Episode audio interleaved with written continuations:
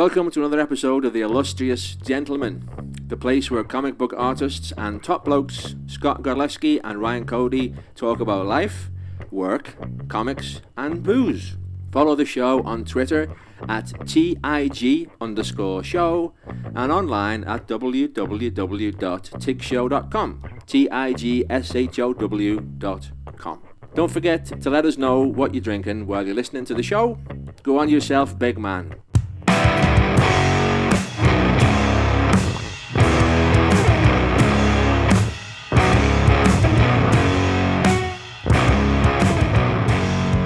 Cool. So, welcome to yet another episode of The Illustrious Gentleman. It happened again. Right. Scott, did you ever uh, write us an intro? Do we have a proper intro? Oh, was I supposed to do that? Wait, no, that's Uh, something I said I would do several episodes ago. You're That's right. I mean, I know I know Gary kind of does one in the in the uh, Gaz does one in our um, in our intro, so I guess we don't really need one, but Yeah, like as soon as we start recording, every time I think, oh, I should write something up because we never know how to open these things. right. Why don't you give it a shot off the top of your head? Uh, thi- this is a podcast about comics, and uh, I gotta go. follow the show. Scott, if you can't tell, Scott's a professional speaker. Uh, actually, we're both comic book artists. I don't know what's wrong with me today. Something's off. Uh, we're both comic book artists, and uh, we get together once a week with a drink brain. and usually try to have a topic, shoot the shit. So you can follow the show on Twitter and Instagram at TIG underscore show. All the past episodes are available at anchor.fm slash TIG show or on any of the big podcatcher sites Spotify, Stitcher, Apple Podcasts, Google Play Podcasts. They're all there. Uh, if you enjoy the show, leave us a review on whatever app you're listening on. Tell your friends. And you can go to patreon.com to support the show. And if you go to tigshow.com, you can click on the links there to find out where to buy some merch and other ways to support the show. Uh, Patreon backers, Patreon backers, Oh, there it is. uh, are starting to get kind of I get I don't know if it's cool stuff, but at least I'm posting there. Um, like this week, they got advance notice on what we're drinking and what the topic was going to be. So who knows? Maybe one person out there actually is going to follow along with our discussion on their end by themselves in their bedroom. All I don't want to meet this person. so yeah, go to patreon.com slash tig show for just a dollar a month. You can get, uh, you could be part of the, I figured it out because it was the Tigsters. I couldn't think of it. Tig Show Army sounds lame. I figured it out. Oh, let's hear it. T- lay it on me. League of the Illustrious Gentlemen. Nope. Nope. No. Nope. No. No, it's a play on No. another comic book thing. I got it. okay. Yeah. We'll keep working on it. We'll keep, we'll keep passing it back and forth till we get something. Uh, patreon.com slash be that, though because I, I have nothing to offer.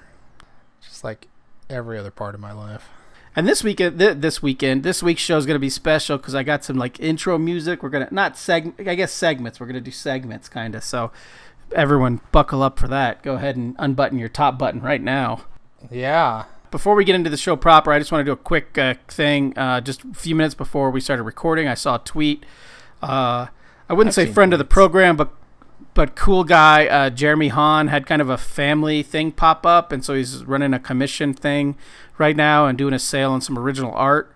Uh, so you know, it's always nice to help out other freelancers and other uh, comic pals when they're in a tight spot. So if you go to, if you're interested in getting a commission uh, from Jeremy or some original art, uh, you can go to Jeremy Haun at jeremyhaunart at gmail.com. Uh, J E R E M Y H A U N A R T at gmail.com.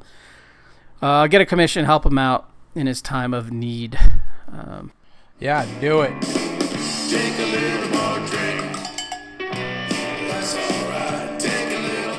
all right, Scott. So, what do you got in front of you today? Actually, I know what you have in front of you. I hope you still have it. I was I excited about your beer. Yeah, when- I don't have it. It's to my right, so I don't have anything in front of me. But now it's in front of me. All right, I'm pumped about this, and I hate my beer that I picked. I Oh. almost changed it up, but I already put it on the Patreon that I was drinking it, so I'm going to stick to my guns. But I wish, because of today's topic, I wish I had gotten like a dark stout. Oh, that'd Okay. be nice. Yeah. Yeah. Is there Yeah, some bat bat themed brewery that you can think of off the top of your head? I'm sure there is. There's Well, they're everywhere. Is that off the top of your head. You can't say no, I'm sure no, there off the top of my head. Sorry, not off the top of my head. No. Uh, all right. So what do you got? Uh, I've got Mud Shark Brewery Vanilla Caramel Porter. It's Mm. vanilla caramel. Oh wait, I this I I was gonna read this text that's at the top of the can, but it's obnoxious. It goes along Mm-hmm. Yes. the entire top, and then I have to turn it back and read the second line like a fucking typewriter. I'm not gonna do that. Right. No. I'm deducting a star, Mud Shark. Mud Shark is uh, based out of Lake Havasu, Havasu. Ariz- Lake Havasu, Lake Havasu City, Arizona, and it's the uh, Havasu. They have that uh, Hefeweizen I like. That's like a ten percent Hefeweizen, which is the Yeah, only reason to drink a Hefeweizen. Uh, this is only five six. Uh, whatever. oh well, you know, Whatever. yeah, you I'm might have to wrestle somebody later. So, You know. Oh, yeah. I like Seems vanilla. I like caramel. I like mud sharks. do you like portering? Like, do you like carrying people's luggage and showing them to their room? That's all I do. Hmm. Yeah. Okay. Good. Mm-hmm. He's smelling it. He's smelling it. Mm-hmm. Probably smells like Mm. vanilla. Mm. Probably pretty sweet, I would imagine. Mm. The milkshake. Mm, it's thick, Mmm. creamy, The best kind. Nice. a little moist. Mm. I'm jealous. We'll see. All right, I'm jealous. Did you uh, do? Do you have any beer advocate theater for us or no? Uh, I don't. But oh, my good friend does. Dirk Manhands does. Oh, wow! I mean, we got a lot of a lot of uh, fan response to Dirk Manhand, so it's uh, I'm excited about it. So I let's listen to you. Dirk talk about your uh, Mud Shark Caramel Vanilla Porter. Take it away, Dirk. pours with a light tan head. The liquid flowed as a rich chocolate with a ruby hue on the edges. A wonderful aroma of chocolate coffee with a hint of fresh tobacco leaves.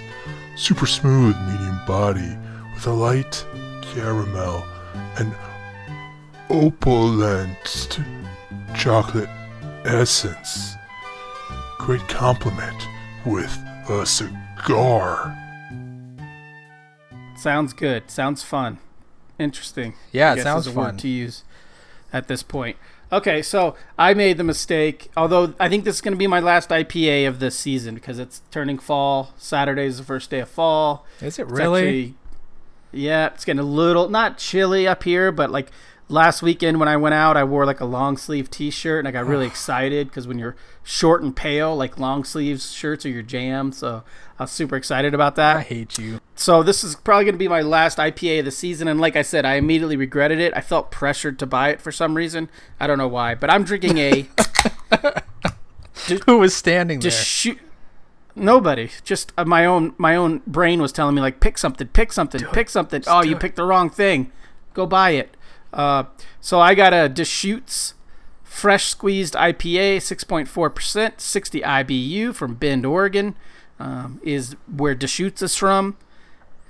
It's whatever. It's I, I, I it's going to be an IPA. Whatever. Uh, I do have some uh, beer advocate theater from a friend of the program, uh, longtime listener, uh, often intriguing and exciting. Woody Chandler is back. Uh, Woody Chandler, reviewer, is back, and this is what Woody had to say. I'll do it. Obviously, uh, Woody likes to write like novels, so this is this We is love uh, I, I I I edited I edited Woody's post here. oh my god, you can't edit Woody.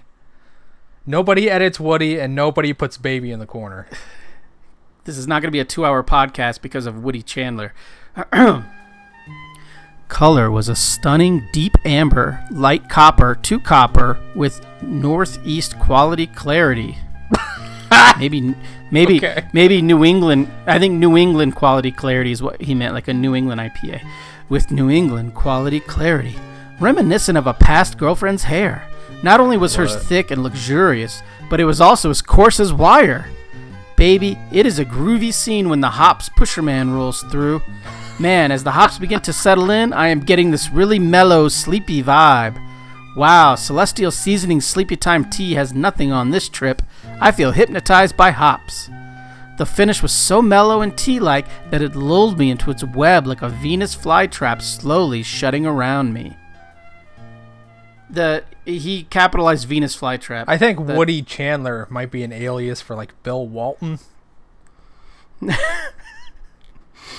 So the thing that I find funny is that he kept commenting on the hops, but it's only supposed it's only 60 IBU. So how hoppy could it possibly be? Deceptively, I guess. I mean, But I hope it doesn't giant make me hop s- on the I hope it- can. I hope it doesn't make me sleepy. I got to color two pages after this and go to the grocery store. I got a busy day ahead of me, is what I'm saying. So it's a good thing that I started drinking it. Yeah, I'm probably going to 12:30. need depression sleep for a little bit. Oh man, that's the best kind of sleep. Like I tried to do that this weekend, but I had to keep getting up to do other things, so That's depressing. didn't work out for me. Uh, yeah. Um, all right, so that's what we're drinking this week, and now we're gonna get a, another. Uh, when I say popular demand, one person recommended this, and I thought it was a good idea, so we're gonna go with it That's one bit. more person that Uh, didn't want it. That's right. So uh, a new segment of kind of we're gonna we're gonna rebrand my my mumbling. Hey Scott, what have you been doing? What are you into? Into the Tig Talk segment, where we make small talk with ourselves or each other, because I don't like making small talk. I don't like making small talk with anyone other than you. So this is the time to do it. I right. suppose. This is where we talk about the weather again. this is the Tig Talk segment.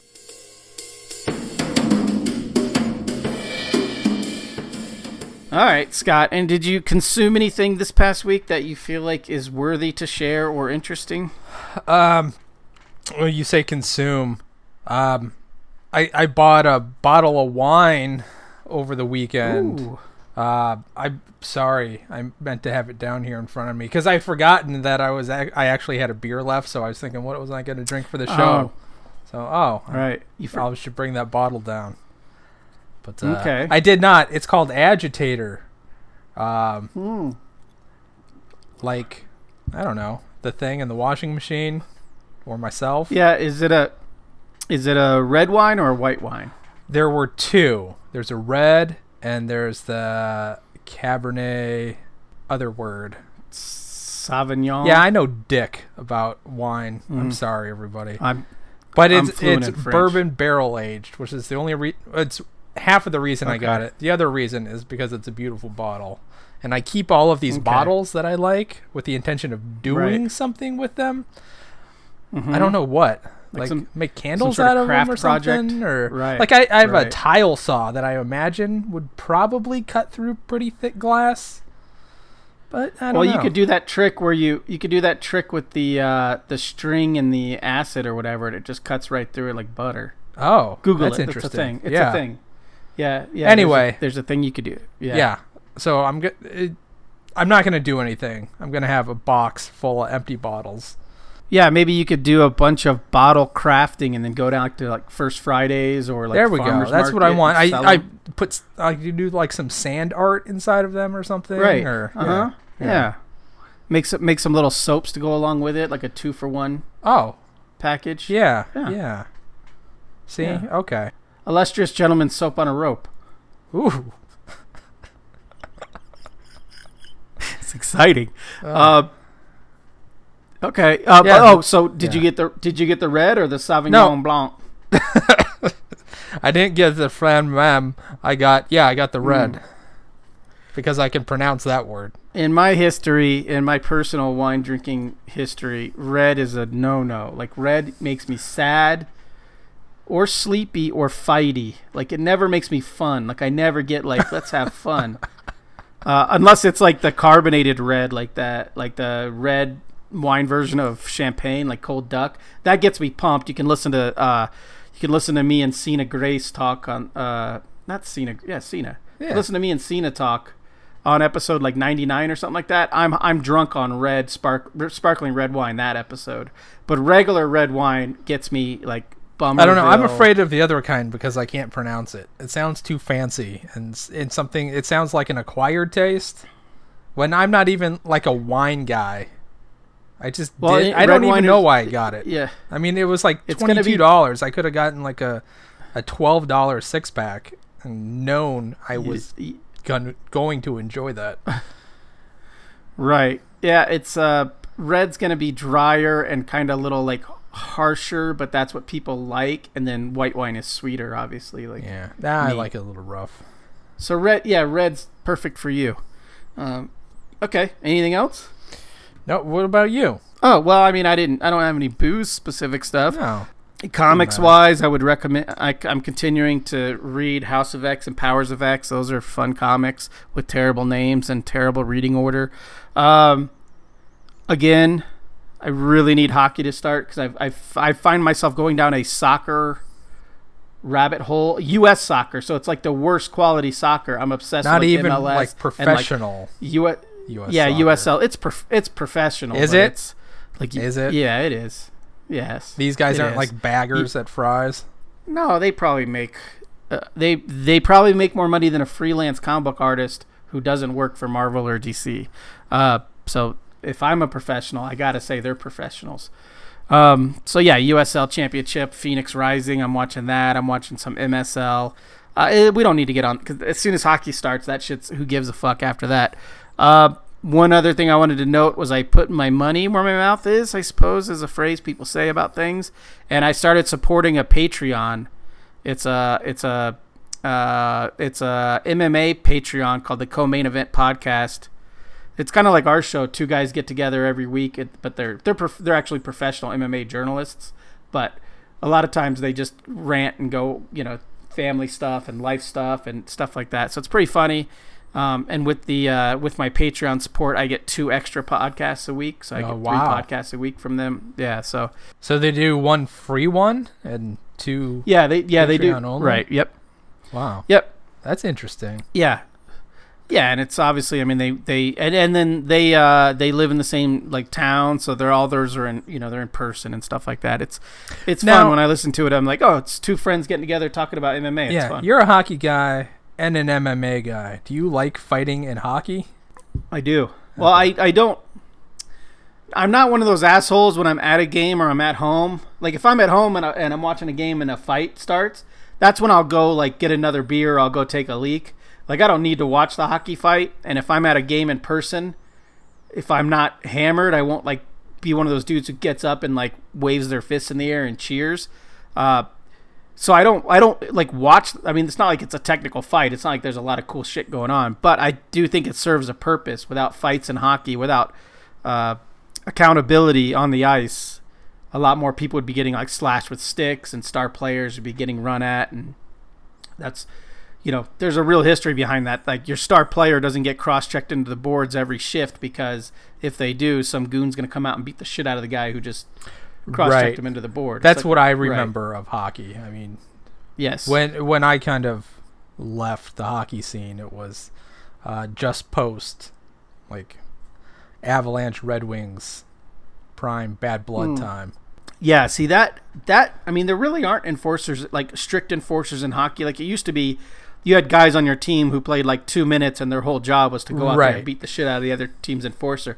They don't really have that anymore. Now you just have everyone can play for the most part, but then there are going to be three or four dudes on your team that aren't afraid to drop the gloves when necessary. Uh, but there's not really that goon style enforcer in hockey anymore. So there's yeah, I I don't feel like you can have that anymore. It's it's kind of like the center in the NBA. It's just kind of it's just kind of disappeared. Why Yeah, 'cause why everyone's have got to kick? you know three Right. or three or four guys on the ice who can play? Why five is better? Right. Yeah. Exactly.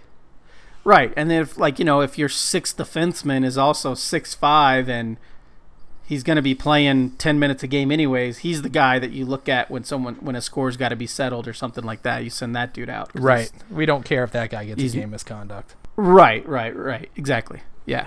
Uh, yeah, I used to always like it when Shane Doan. He didn't do it his last couple years, but maybe once or twice a season. Shane Doan, when he was captain of the Coyotes, he would drop the gloves, and it's always cool to see like your captain go out there and willing to fuck somebody up. Like, I'm into that. So yeah, I do uh, like fighting in hockey, even though there's not that much anymore. All right, homeboy. Anything else? What else did you do besides buy a bottle of wine? Uh, I did get through the first season of Mindhunter after all. Mm-hmm. Okay, it's fine. I guess it's fine. Started the second season yesterday, um, and I'm out. I'm out with episode one, season two. I'm done. All right, so you gave it the full season. And I threw you're in the like, "Fuck it, towel. I'm yeah. done. When when they had the Okay. pictures of the dead kid in the basement, I was like, "Oh, I'm out. Done. Oh, okay. Too much for you. Can't you, do it. You, I can't do it." you don't need you don't need that darkness in your life. No, I no, I don't. Um, I hear you. no, yeah, there's some really off-color jokes, but I'm gonna I'm gonna leave those out. okay, good, good. This is a fucking family show. I finished watching. I think I mentioned it, but I finished watching uh, Patriot on Amazon, and it's quirky and it's fun. And then I realized, like, oh, they just didn't renew it for a third season. It's like one of those shows that it's like, oh fuck. So now, Hmm. now we're here. Now you got to find You know. something to fill that Patriot-sized hole. Right, all these dangling plot threads I gotta, you know, fiddle with. You got, you know, you gotta do something with those dangling plot holes. I don't know what to do with them. I, Fan I- fiction. I don't know. Yeah, yeah. There you go. Right. I'm sure there's a uh, Patriot fan fiction Reddit thread. Right. Someone has written season three, and they're just waiting for Amazon to wise the fuck up and Yeah, bring it they back. tweet Amazon Yeah. every day. Right. Okay, homeboy. Anything else? I think I've called you homeboy like four times. Anything else? No, I'm I'm done. All right. So that was that was uh, that was Tig Talk, everybody. Uh, okay, so again, uh, uh, one of our Patreons suggested some topics for us, which is the best shit ever.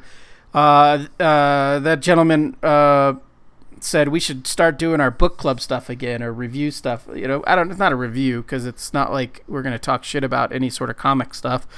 Did we do one previously? Well, I'm gonna get to that. Yes, this is this would be our third, technically our third book club episode. Serious? Uh, uh, yep, on episode 24, we did the We Love Mike, which we discussed uh, Wake the Devil and talked about Mike Mignola. Hmm. That was episode 24, and episode 16 we discussed how to draw comics the Marvel way. Oh, So not a comic graphic novel book So club, it's been but still a, a more book- than 100 a book. episodes. More than 100 episodes, yes. So today we are going to do a, a book that uh, surprisingly you had on your shelf. I don't. Uh, which I guess makes me like, I'm not cool now. Like, I just lost all my cred, I guess. Because I don't have a copy of Batman Year One, Mm. personally. Yeah, actually, all Um, my shit is still in boxes in the closet in my office, so I had to go looking for it this morning. Oh, you had to do some work. Yeah, so we won't do one of these again. Right. Well, that's why Comixology Unlimited is our best friend. Because And how much is com- Comixology Unlimited? Oh, you said it's free, with your Prime Is it really? Prime account. Yeah, so not I mean obviously not everything's on unlimited, but you can search. So it's it's I, I, the Comixology app is kind of fucked up, like because you could search through everything on unlimited and it doesn't show you everything on unlimited. You just have to randomly search like your favorite titles, and some stuff will be unlimited, so you could borrow it like you're at a library, like you could read it, but you don't. All right. it. Well, I'll have to get my 11 year old and show him, Yeah. or uh, have him show me how to link my Amazon and Comixology accounts. Oh, if you just go to Comixology.com and it goes to log in, you can log in with your Amazon account. You don't need your. Sounds. They, they should already be linked. They should already be linked. You should just log in with your Amazon account, which is what I do. But this isn't tech support show. This is book club. So let's play our book book club theme. So, Uncanny X Men 274. Rogue has returned from the Siege Perilous and finds herself in the savage land without her powers, forcing her to survive using only her wits. You know, this issue gets a lot of guff for how Rogue is portrayed, with her suit torn to shreds, exposing quite a bit of skin, but really, I think it's a metaphor for Rogue's current emotional state. She's powerless and torn, having been through a lot recently. What do you think, Dale? Ugh. I think that Jim Lee likes drawing and. Huh. Right.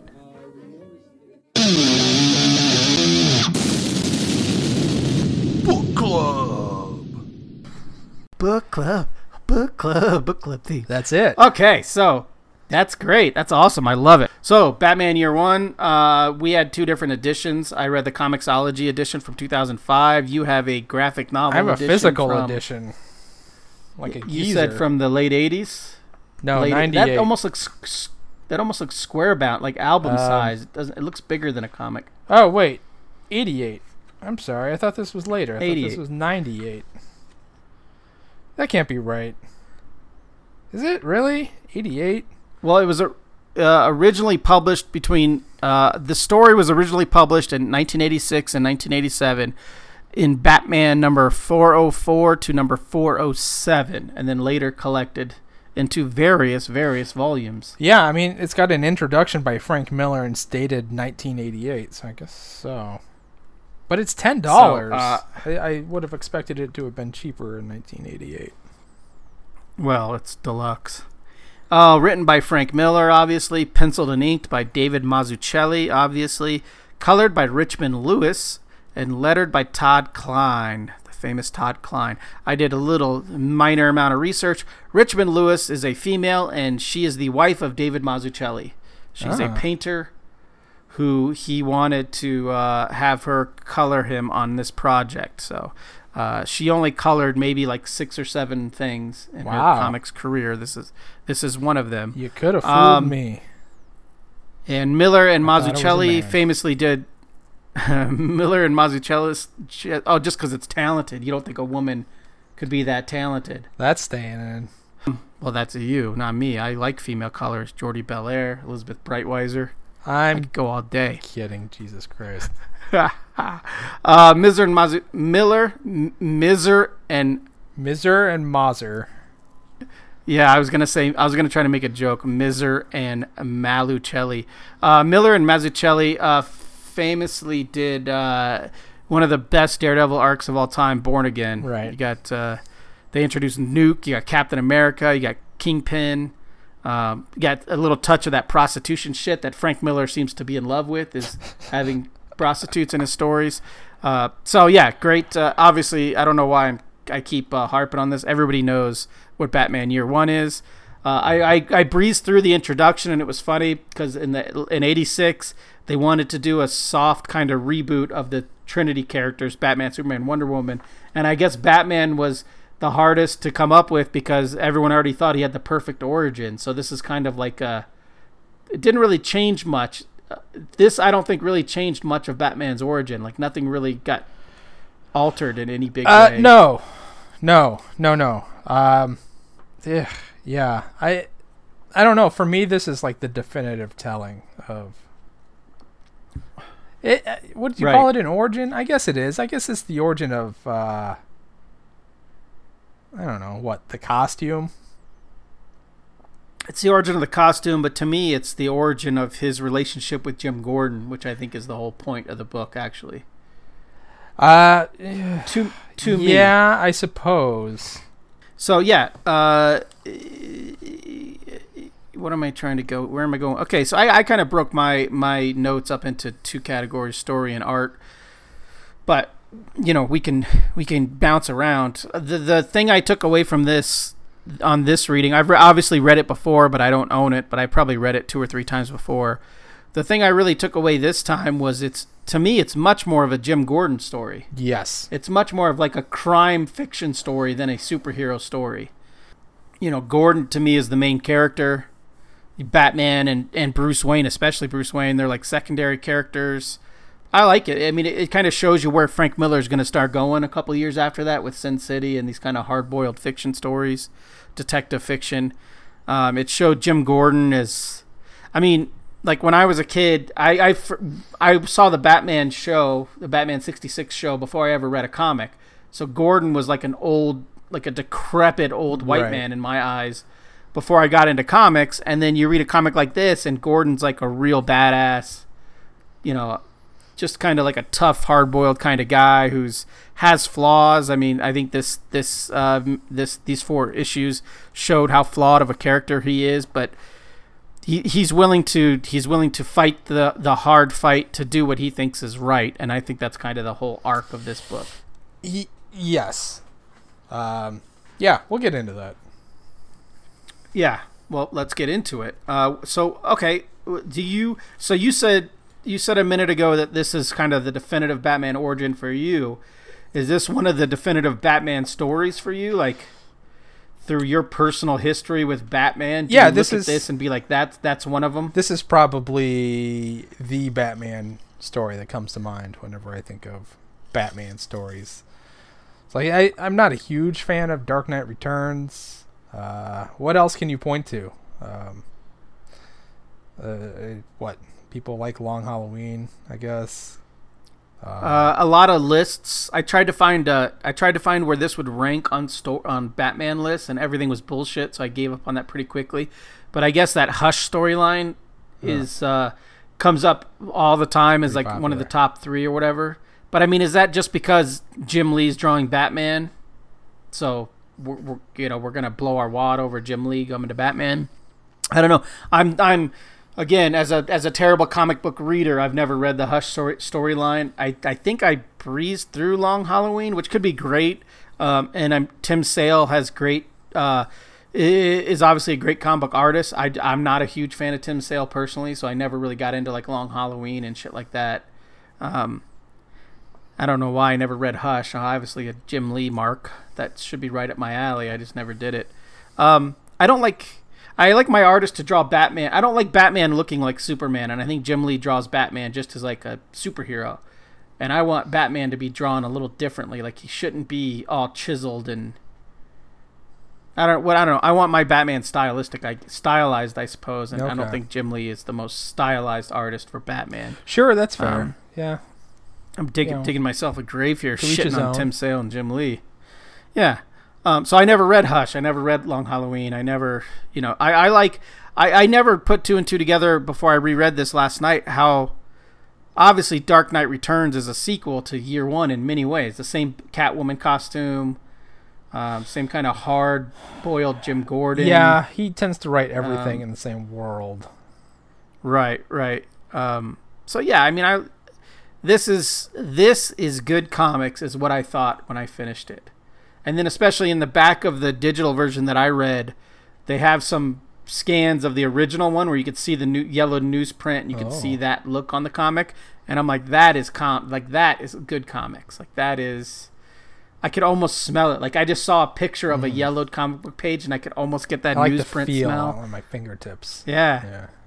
Yeah. Mm-hmm. So, uh, yeah, it's just it. It's comics.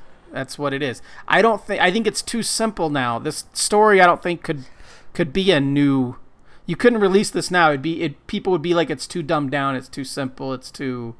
It's not. It's not uh, overly complicated, which is what modern comics tend to be. Yeah, it, it it is a product of this little window in time where you could do something like this. God, it's just it it's so unique. That was the one of the words I wrote down. The way where is it?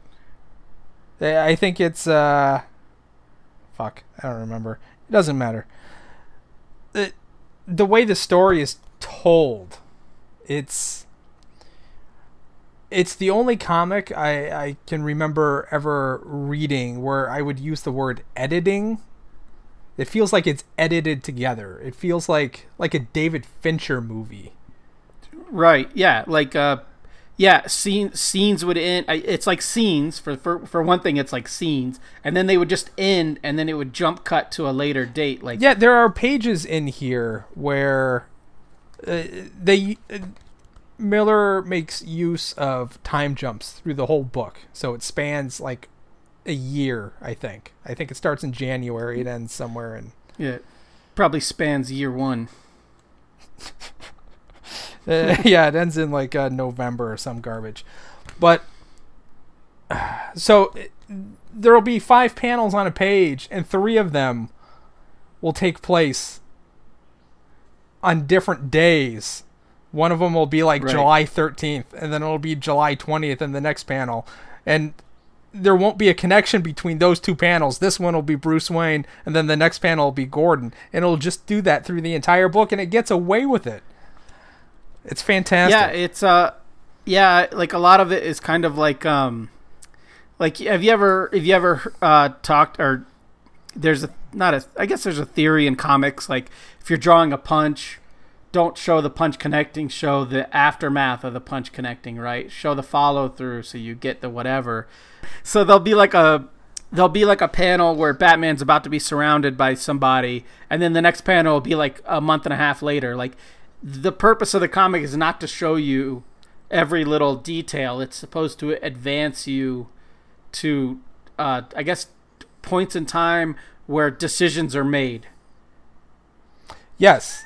Yes. No, no, there is I there's a purpose for every bit, right? It's like uh it's like those stupid like paranormal activity movies where the they'll go through the footage and they'll speed up the thing. You you see Right, the numbers pointless. ticking away and ticking away until like 3:30 Right. in the morning and it stops and as soon as the time stops you know oh well now something's going to Right. happen. Right. Well, it's not pointless. You just have to know that you just have to know that time went by, and and they do this by the most basic of ways by just giving you the date. But right, Yeah. you need to understand time has passed. Yeah, what is it reminds Yeah. me of like um what is it, an Alfred Hitchcock quote? That uh, melodrama is life with all the boring bits cut out. Yeah, that makes sense. I'm into that. Um, yeah, and also it's a. Uh, I mean, I don't. Uh, obviously, in 1986, I would have been 11. I wouldn't have been.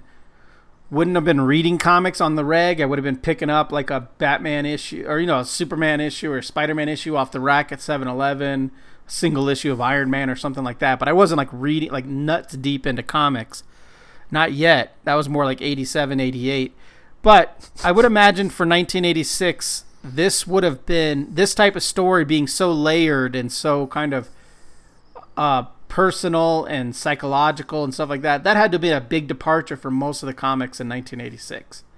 I would have imagined. Prior to this, I mean, if this if this story started in Batman 404 and Batman 403, Batman probably has the yellow oval and the blue cowl and the blue cape and you know looking like a fucking clown with his blue underwear. Yeah. Like this this this introduced that this introduced the look of Batman, I think. The black and gray.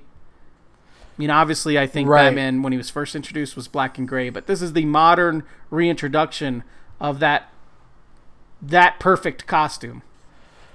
yeah, th- this is by far my favorite costume. It, it it's not cuz it's not anything, right? It's it's a dude Yeah, in spandex. Right. And that's it. He still has, With the still has belt. the yellow utility belt. With the yellow yellow utility belt, still a little bit problematic as far as nothing else on you is yellow, and if you don't, if you want to. So that's why they had the yellow oval because that was supposed to be a target because that was Kevlar. I wouldn't want someone shooting towards my belt area if I'm Batman, but I guess I don't know what Bruce Wayne's packing. Maybe he could take a hit. He'll be okay. I don't know. yeah. Well, you know, I get gr- I get grazed. I get grazed. I'm a eunuch. I got nothing left. you know, twenty two. Bing. um. So yeah, I, I imagine this probably. I don't. It would be interesting to go back and see what Batman 403 was like to see how drastic of a change Oh, this was. that's interesting. If you're just if you're if you're a kid reading Batman monthly, this must have blown your fucking mind. I would imagine. Yeah, I I can't imagine it's a crazy tonal shift. I mean, it's not like Adam West Batman. I I in my brain I can right. see something like uh gosh, I wish I could remember the name of the famous Batman artist who worked around this time. Um Well, would have been too early for Jim Aparo, or maybe it could have been Jim no, Aparo. yeah, that's maybe that's who I'm thinking of. Um right. Pre Brave, pre Breyfogle. yeah, I can see something not too big a departure from this. Um, I I guess I don't know. I, I- yeah, this may be just tonally different than anything else that was coming out. Uh, Yeah, you I mean, there's there's very- no he's not fighting Mister Freeze. There's no uh, he, he doesn't need to foil some plot to save the city. Right. Yeah. Yeah, it's funny. I I I didn't go back and count, but the more the more we talk about, it, the more I think about it. He is a like a, he is a supporting character in his own book. There's probably way more Jim Gordon in this four issues than there is Batman, or at least as yeah, much. So maybe maybe. it seem maybe it's it maybe it seems like more because you're used to Batman being Batman in his comic, so maybe it seems more, but it seems to be a lot of Jim Gordon. Um, Oh, it's, it's, One thing I think found just- pretty, pretty, pretty close to 50-50. 50-50. Should we talk Yeah. about the plot? Should we tell people what this is about? I'm sure they know, but it's go ahead. go Yeah, ahead. I'm gonna go it- grab another so beer. it's- so it's- why don't you tell people? Like the title would suggest, it's year one. So this is the first the first time Bruce suits up as Batman. So it's it's two concurrent stories. You've got Bruce Wayne becoming Batman along with Jim Gordon becoming Gotham cop. Where did he come from? Chicago or Cleveland or something? I don't know. So the first page is him showing up on his first day to be Gotham cop, and also on the first page at at the bottom of the very first page, you you have the introduction of our protagonist, Bruce Wayne, Batman, and he's on the last panel of this page, seen through an airplane window shaped panel. That's the introduction of our hero. This is Batman. So yes, this Uh-huh. is a Jim Gordon story. Yeah, This I, I- I guess it's the I like I said earlier. I think it's the story of their relationship. Their one doesn't work without the other. So I think this is the story of the, how that bond was formed. Um, yeah, I suppose. I mean, it's, I don't know. It kind of just, it happens. I, I don't think it's, I don't know.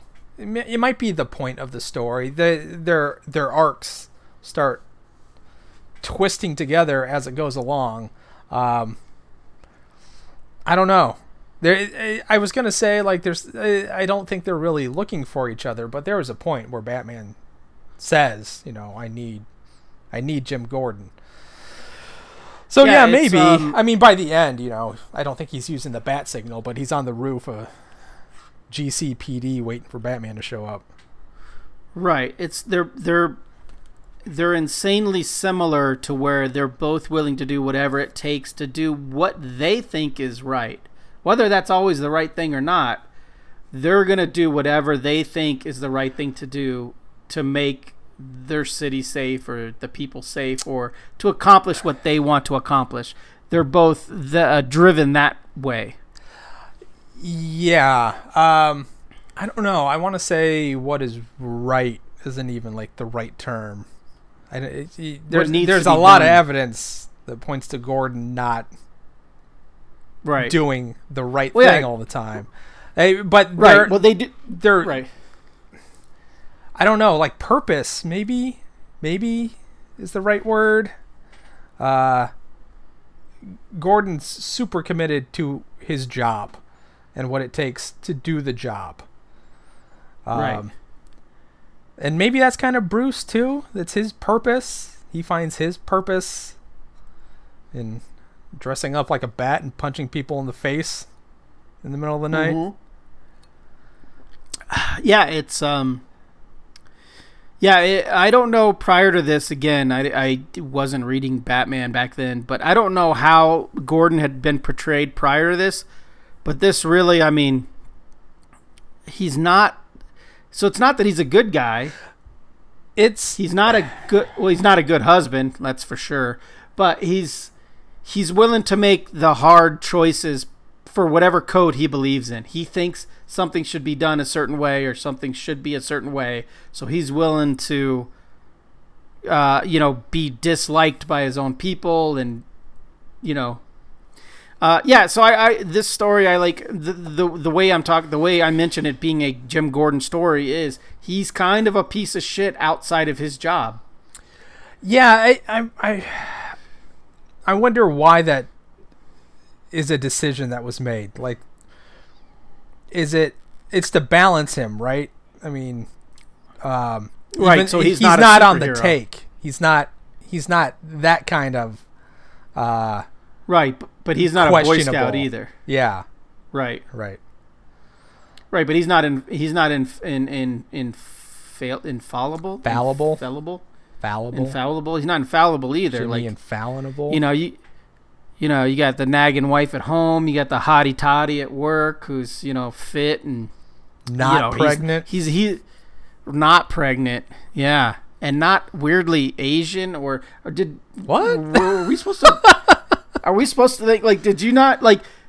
I got the vibe watching this that maybe Mrs. Gordon might be Asian, but I guess I could be wrong. I never thought about that. I mean, Barbara, Barbara Junior, Batgirl has red hair, like her papa. oh but- yeah, I kind of. Ma- maybe. Mama Mama Gordon has a weird like I uh, see that. Chinese Chinese bride thing going on.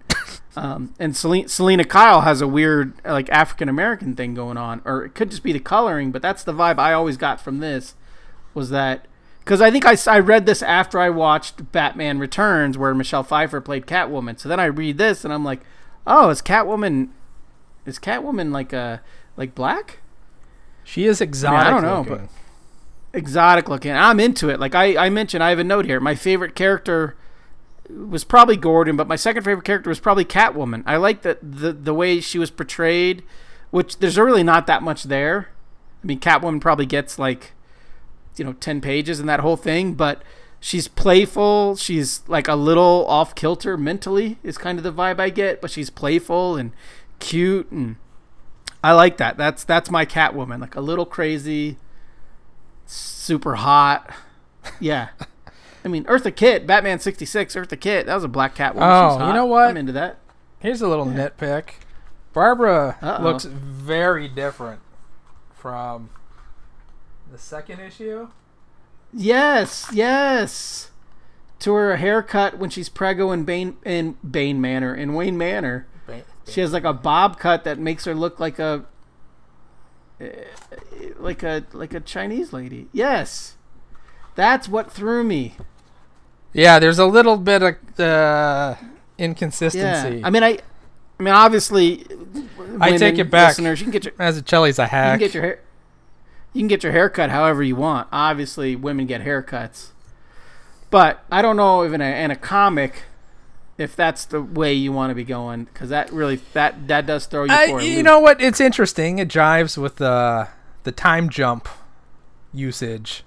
Yeah, jives at the time jump, jives with uh, you know maybe uh, I've never been pregnant, never been a woman, but maybe they feel like when they're pregnant, maybe they feel like I want to make a change, like I want to still kind of be sexy, so you get a new haircut or something like that.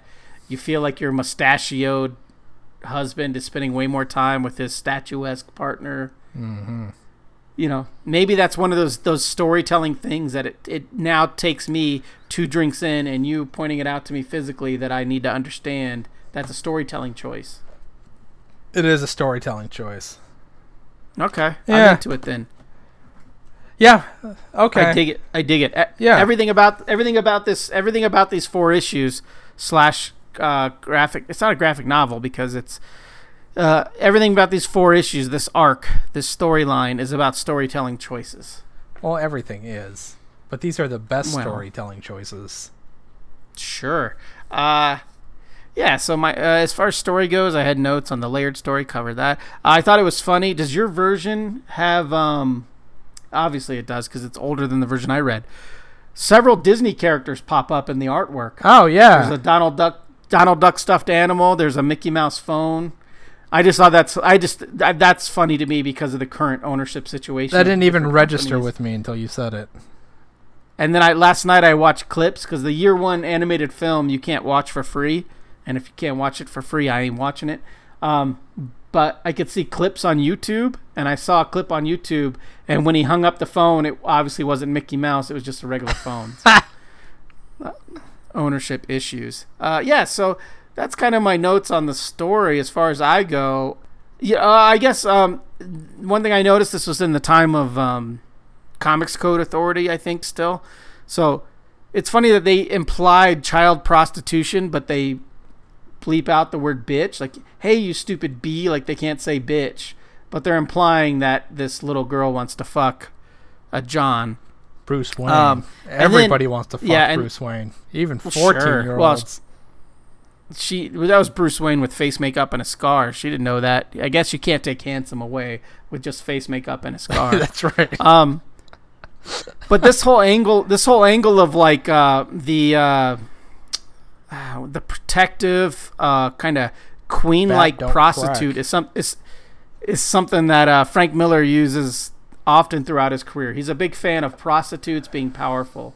Uh, there's a lot of uh, Sin, Sin City. I think maybe a Dame to Kill for with the overprotective queen prostitute kind of you know, the cops shouldn't be in this part of town because we paid them off. Like that's a Mm. that's a line in this book. It's a line in Sin City.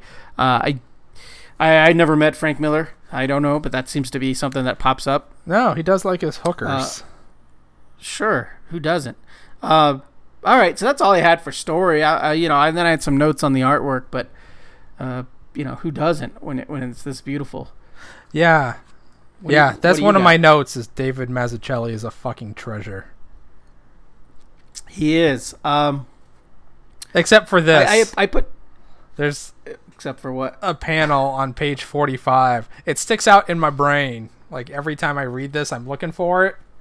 It's like I Uh-huh. love everything, but I think this one panel is just hilarious. Oh, it's the it's the right leg. Just It's the way he right- looks. It's like ooh, yeah. I don't know. You he looks like Adam it. West in this panel.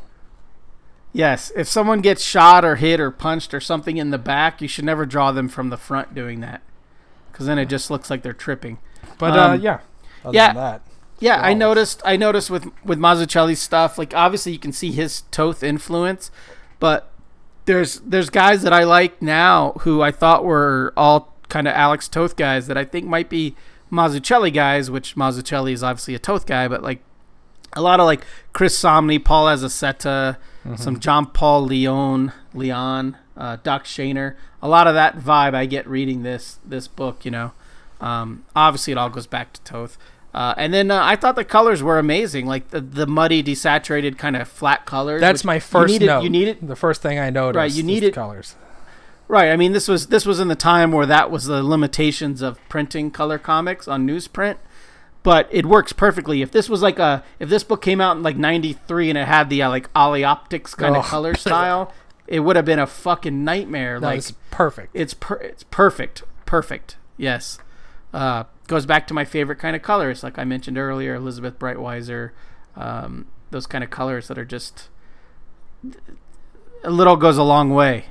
Uh, throughout the book, artwork, color, a little goes a long way. Like there's, I, I noticed uh, the scene of the uh, the mayor and the helicopter with the sniper. The helicopter looks like something doesn't look like a real helicopter. It looks like a drawing of a helicopter, but it works perfectly. The you know the vehicles in this, you know, it can be cartoony, and that's fine. Like Mazzucchelli can do cartoony, he can do very realistic. Like it all just kind of blends together.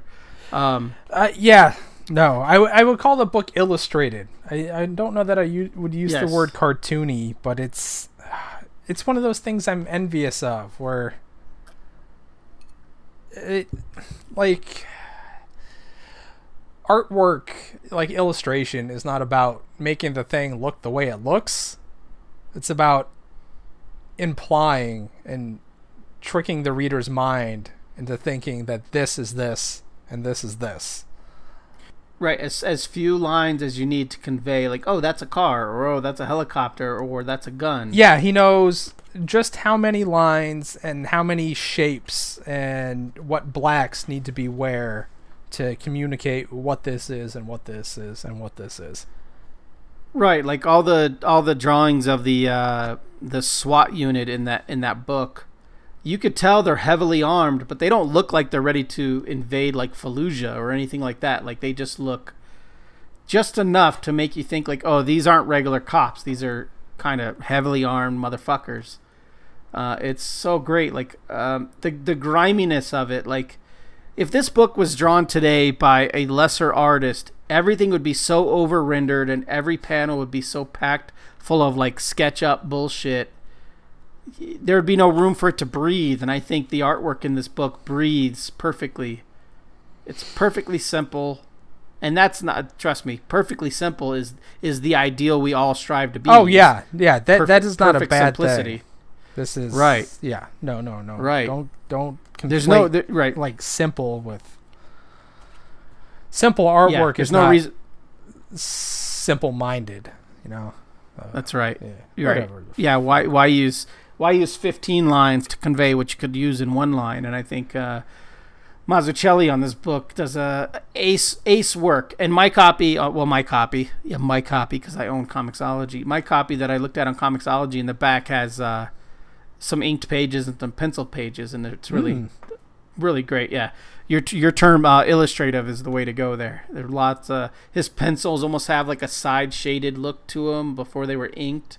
Like I'm always amazed when guys who ink themselves go through that level of detail in their pencils. Um, but who knows? That's that's what happened back then.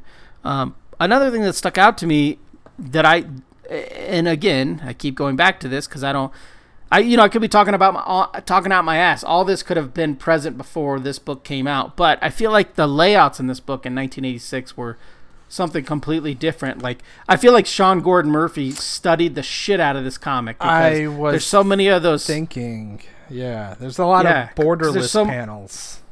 Yes, a lot of, eh, but it might be like there might be six panels on the page that are normal panels, and then just one that goes to the bleed. Yeah, Yeah, or right, or the the the the go to that you and I both like to use is the like full page splash with inset panels. There's those. It's like I don't know if that was the norm back then. Like I feel like this really was a comic for like uh, educated comic book readers.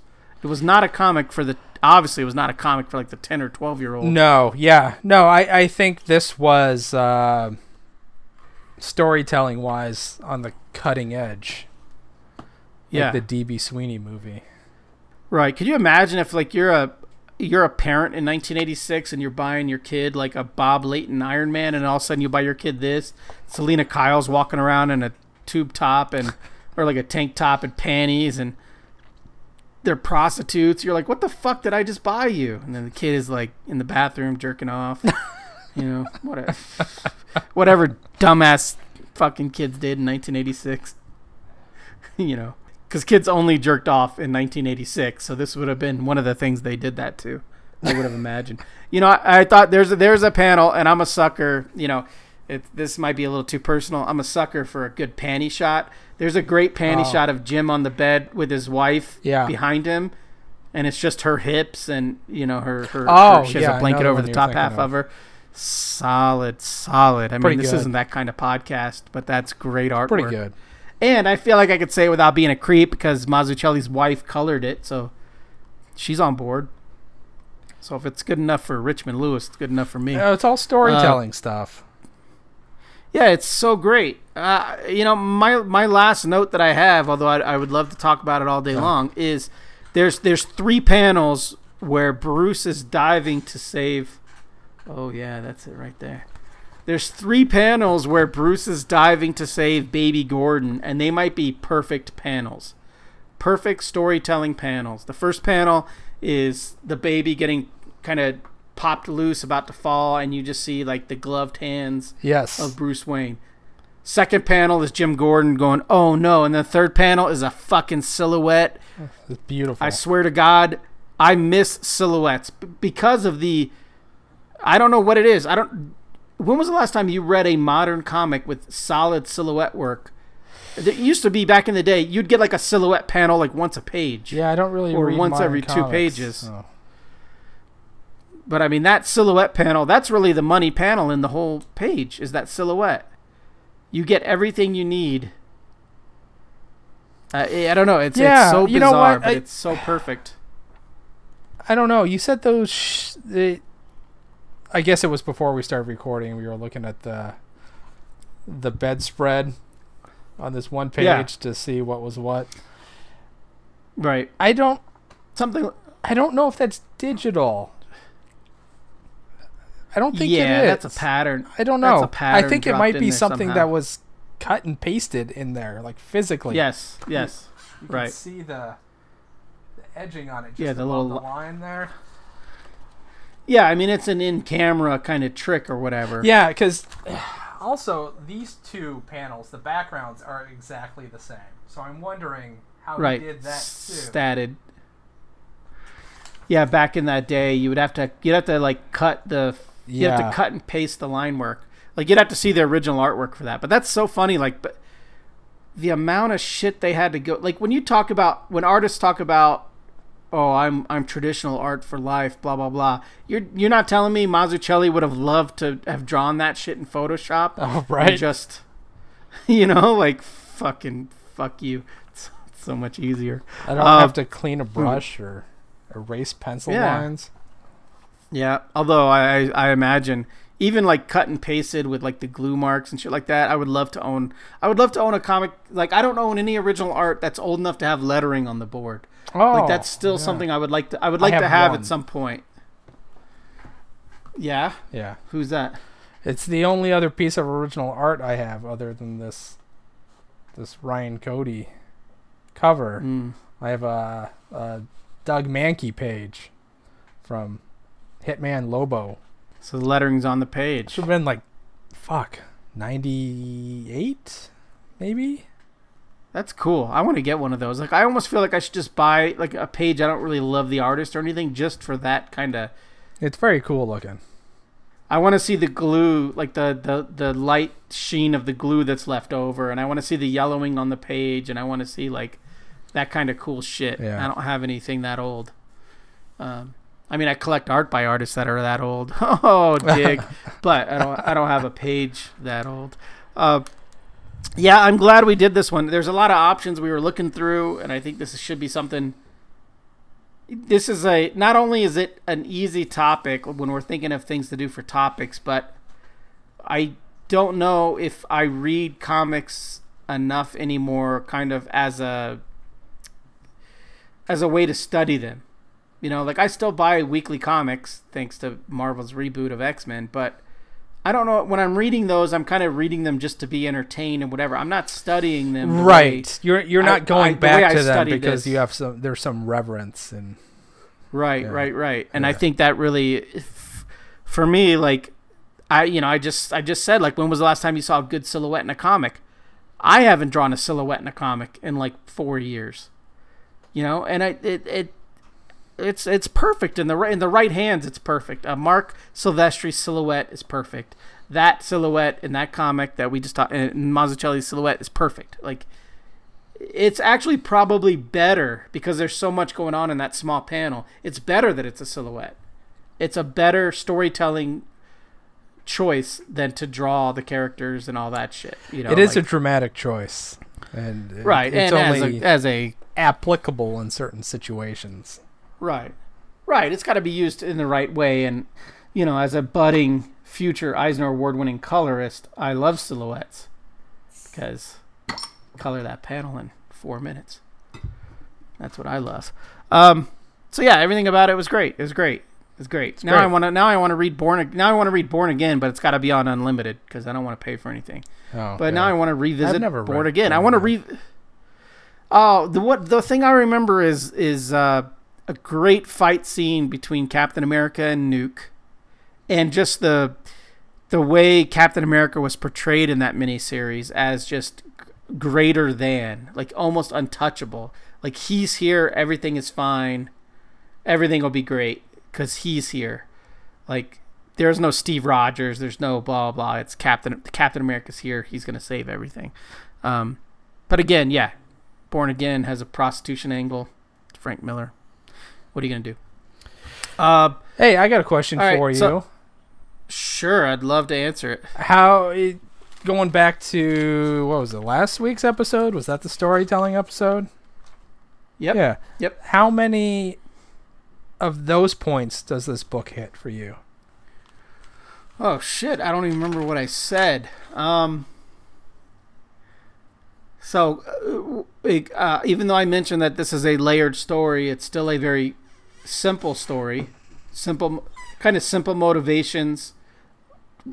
What we're gonna do, what we think is right, regardless of the outcome or what other people think is right. That's kind of how I feel this story is. This story is all about personal someone inflicting or not inflicting but someone acting on we're going to make this better the way we think it should be better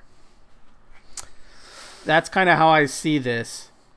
Uh, so i mean because jim gordon could have become a politician he could have or bruce wayne that's a better example. He could have become he could have used his grief to become a politician to change things from the political side. But He there's a, there's a, uh, a there's a scene in this story about him basically like putting all the other rich people in Gotham on notice like your time is up. You know so he's fighting for kind of equality and sort of like you know let's let's make it as good for the the the lowest Yeah. man as it is for you um so that to me it's a basic story it's a story about kind of uh uh self what's the term what's the word i'm trying to think of it's like this is how I think things should be. I know this is the only way I know how to get from A to B. This is how it's going to be done, regardless of personal, you know, problems. Like Jim Gordon, you know, the the department hates him. All this stuff. There's all these problems. He's not gonna. It's not gonna sway how he feels he needs to be. Same thing with with Bruce Wayne or with Batman. Um, so I feel like it's pretty straightforward. Uh, intriguing character, sure. Great design, sure. This kind of hits all the all the notes. I don't remember exactly what my notes were from last week, but what I think of good storytelling, this hits all the all the buttons. I mean, I'm trying to think if there's anything in here I thought was problematic. Maybe I feel like this whole thing maybe was a setup for another Frank Miller Mazzucchelli thing that maybe never happened with Catwoman. Like I feel like all the Catwoman stuff in this was a setup for something that I don't know was ever paid off. I don't know. I think Um, it was more Easter eggy fan service sort of thing. Sure, yeah, I get that. But yeah, Um, no, I'm looking at my notes, and so I had like the inter- interesting protagonists, check tone, check pacing, check uh, economy. Holy fuck, check! Like the biggest, the biggest check in the history of check marks. This thing gets for being laser focused and not wasting a single panel or word Mm-hmm. but conflict I also have on here, and I'm trying to figure out what the conflict was. The conflict is Jim Gordon's conflict. Yeah, I think it's just. Yeah, I think it- it's I think- Bruce I think and Gordon's own limitations as people. I think that was the conflict, them overcoming that. Right. And like I think with Gordon it would have been so much easier for him to just be a bad cop and cheat on his wife. Like he like I mean, I guess he told his wife about the affair when she was going to find out anyways, so that's he's not an upright guy that way. But the easy way to be a cop in Gotham is to be a cop on the take and to, you know, look Right. the other way and all that stuff. So he's choosing the hard path in that way. Uh, he's also choosing the hard path when he's cheating on his wife. You know what I mean? Um, But- I thought, and even that, even the even the uh, the ending of that kind of subplot. Uh, his wife is still with him at the end of the story. The other lady's gone. Like they worked through. I don't know. Like it, it could have been. I don't know. It could have been handled so many ways, and I think it was handled. That was handled in sort of a, a realistic way that jives with that version of Gordon. If that makes sense. Sure. Yeah. He's a he's he's a stand-up guy that when he fucks up he feels bad about it even though he still fucks up knowing it's the wrong thing to do but he still has this idea of what is right and how can I help get us from A to B Yeah. That's what He's a guy that trusts his gut, even if it may lead him in a direction that right m- might and he's a brawler I mean popular. Yeah, and I don't know. I don't know how long this version of Gordon, because he's a brawler, how long this version of Gordon could exist in a Batman book. Because you can't have Batman and Jim Gordon both beating the shit out of everybody. Like, then they start to blur to become the same character, kind of. But I, I, I do like that this is kind of a take no shit kind of Jim Gordon guy. Agreed. Right, and that's that's the funny thing. This whole story is there's not really a lot of plot to the story. There's a lot of character to the story.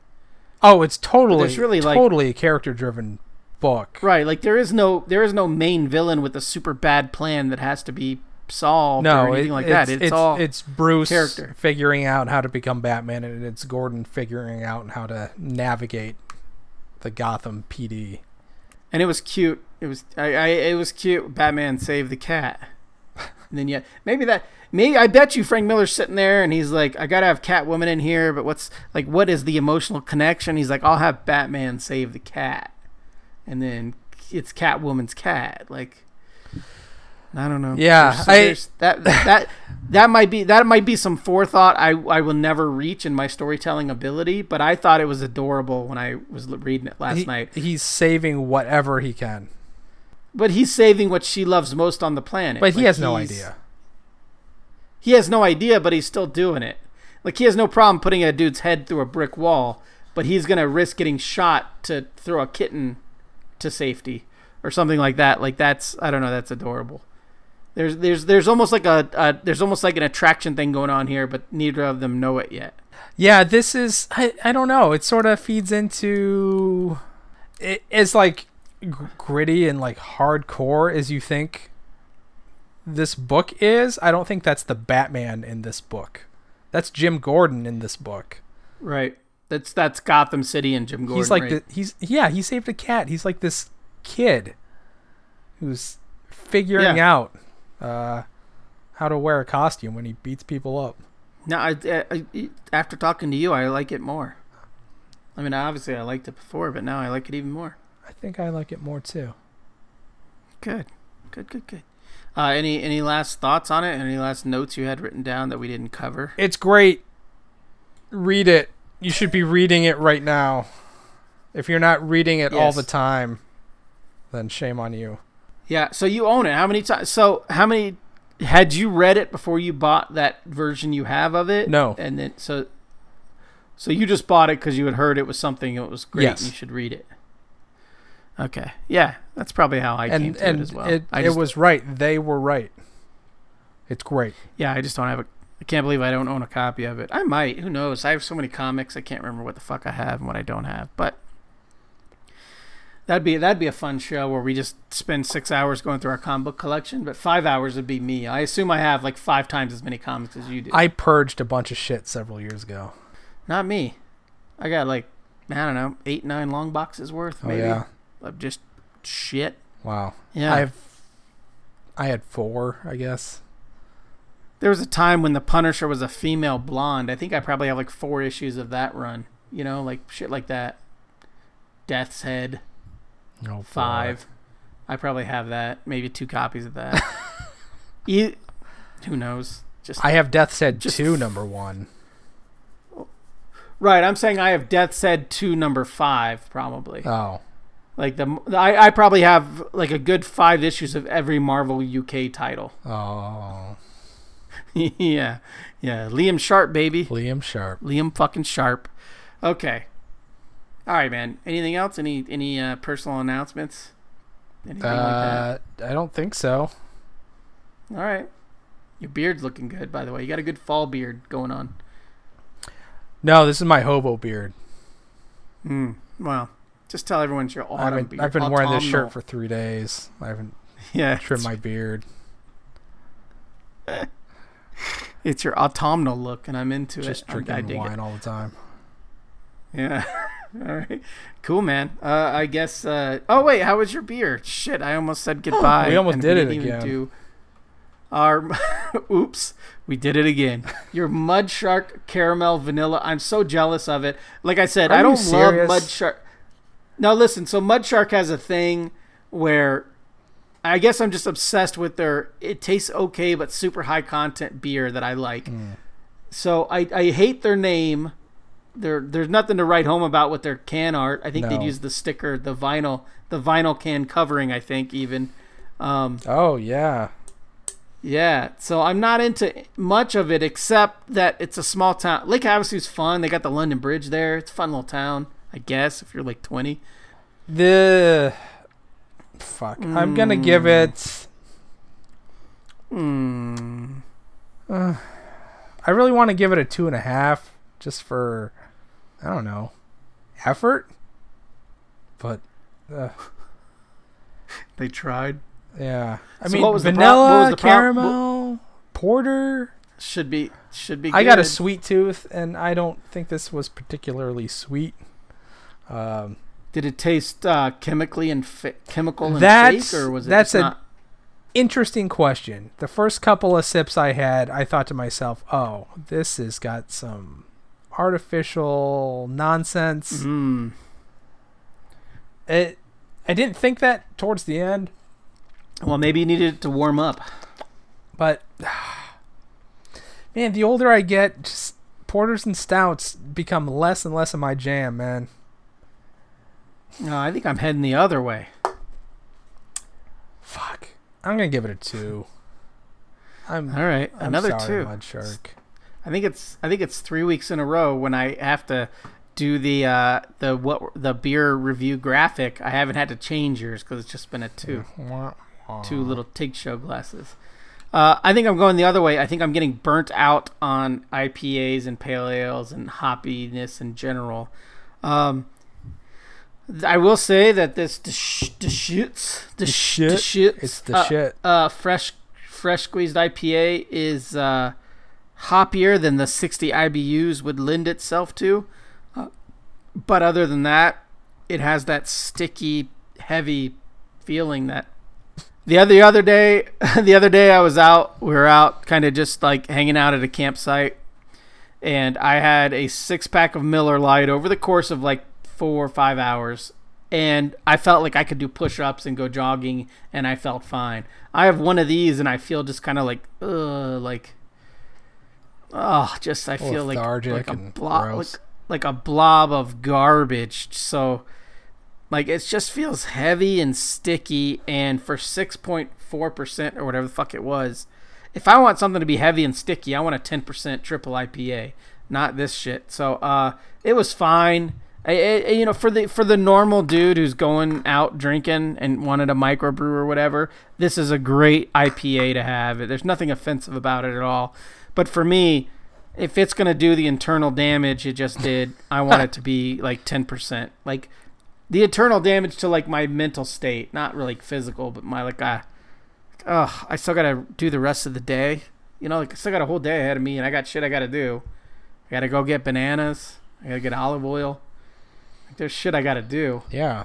Probably color some, probably color some pages. A family tree, number three, number one's currently available to order in previews. Ask your local comic shop about it. Um, so I got shit I gotta do. It, I'm gonna give it a three. It's it's middle of the road. It's it's fine. It's fine. Yeah.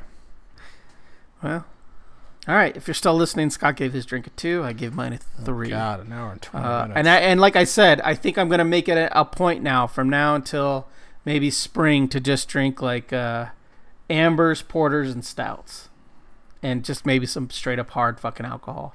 Like it might be like time for like whiskey coffee again and shit like that. Like let's get into it. Let's get fucking weird.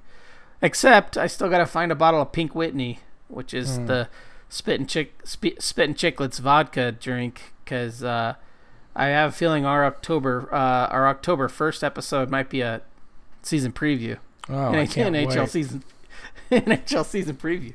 So so if you live in Arizona, I'm gonna be down in Phoenix. Ah spoiler alert, I'm probably gonna be down in Phoenix for that day. So we might be able to do an in person one. So if you live in the Phoenix, Arizona a- area, I mean, I guess if you live in any Phoenix area, but Phoenix, Arizona specifically, if you know where to get the Pink Whitneys, uh, let me know. We have a listener, Alex. Alex might know where to get some Pink Whitneys. Hit it up, Alex. Um, all right, whatever. If I edit out all the ums, we'll be down to like a 20 minute episode this week. So, uh, Yeah. All right. Thanks. Great. thanks, Let's be thanks, done. thanks for the recommendations on the Patreon. Keep going there. Uh, I'll get a stout for next week, and I'll put it up on Friday what I'm drinking. Maybe Scott I'll have some red wine next week. Yeah, I'll knows? do that. We'll get in some Have some red we'll get wine into some me. weird shit next week. Yeah, maybe I'll get a wine then too, and we'll just I'll start in the morning. and yeah, We'll see yeah. Maybe I'll What- slam a yeah, bottle of yeah. cold duck. what happens. Happens. That's right. That's right. Okay. All right. Uh, say goodbye, Scott. Goodbye. Scott. Goodbye. TigShow.com. Goodbye. Thank you.